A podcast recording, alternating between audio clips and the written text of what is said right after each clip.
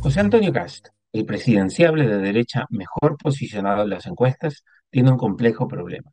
Si bien Cast no tiene interés en que se reemplace la Constitución de 1980, su partido recibió un mandato popular para sacar adelante un proceso constituyente que produzca un texto que sea aceptable para una amplia mayoría de los chilenos.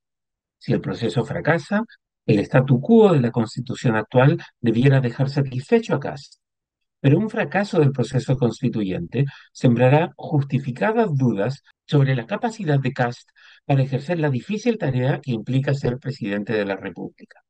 Si Cast no es capaz de cumplir con el mandato popular que recibió su partido, difícilmente podrá convencer al país que tiene lo que se precisa para, desde la presidencia, construir grandes mayorías para realizar las reformas y modernizaciones que el país necesita con urgencia. Cast y su partido siempre se opusieron al proceso constituyente. Él fue uno de los pocos líderes políticos que llamó a votar en contra en el plebiscito de entrada en octubre de 2020. La oposición de Cast al proceso constituyente se cimentó en buenas razones, como ejemplo, la violencia que se convirtió en un chantaje para que Sebastián Piñera traicionara su promesa de campaña y aceptara reemplazar la constitución que él juró defender. La oposición de Cast también se cimentó en otras malas razones, como la negativa a aceptar que la constitución de Pinochet carece de legitimidad de origen. Pero la historia consignará que Cast y su partido republicano estuvieron del lado correcto de la historia al advertir que el proceso constituyente era una receta para el fracaso. La ironía de la historia, en todo caso, llevó a que los chilenos entregaran al Partido Republicano el liderazgo para sacar al país del foso de un proceso constituyente mal diseñado en el que había caído Chile después del acuerdo de noviembre de 2019.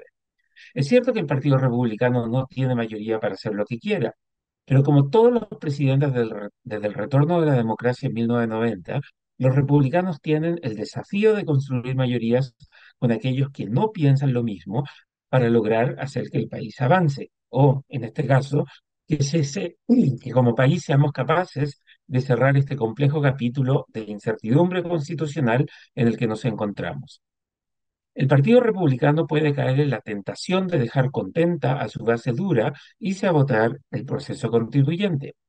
Si el proceso nuevamente fracasa, sobrevivirá la constitución de Pinochet. Pero el problema es que, ahora que ya ha sido abierta, la ventana de reformas constitucionales permanentes será difícil de volver a cerrar. Si los republicanos son incapaces de lograr que se apruebe una nueva constitución en diciembre, Gas pasará a ser el padre de este nuevo fracaso. De nada servirá intentar culpar a otros. Los chilenos le entregaron al Partido Republicano el mandato para redactar una nueva constitución que fuera ampliamente aceptada por los chilenos. Si eso no se logra, será difícil para Cast en 2025 pedirles a los chilenos que vuelvan a confiar en él para dirigir el país en la construcción de acuerdos que permitan crear un mejor futuro. Para lograr redactar una constitución que sea aceptable para la mayoría, Cast deberá liderar a su partido en la construcción de acuerdos y en una negociación que permita producir un buen texto, la creciente sensación anti-élite que predomina en el país y la justificada molestia de los chilenos con una clase política que promovió el proceso constituyente como una píldora mágica que solucionaría los problemas de Chile, hacen que haya una predisposición a votar rechazo, independientemente de lo que diga el texto, solo para castigar al gobierno y a las élites. Luego, además de lograr que se redacte un texto que sea aceptable para la mayoría, Gas deberá liderar la construcción de un ambiente que sea favorable a la victoria del voto a favor en el plebiscito de diciembre. El desafío de Gas parece especialmente complejo. Torpemente, de la misma forma que el presidente Gabriel Boric nunca quiso asumir, que tenía el deber de involucrarse en el proceso constituyente anterior para inducir a esa mayoría de izquierda a producir un texto razonable, Cast no quiere liderar a los convencionales de su partido para pasar de defender sus valores de derecha a tratar de construir un texto que tenga apoyo mayoritario en la población.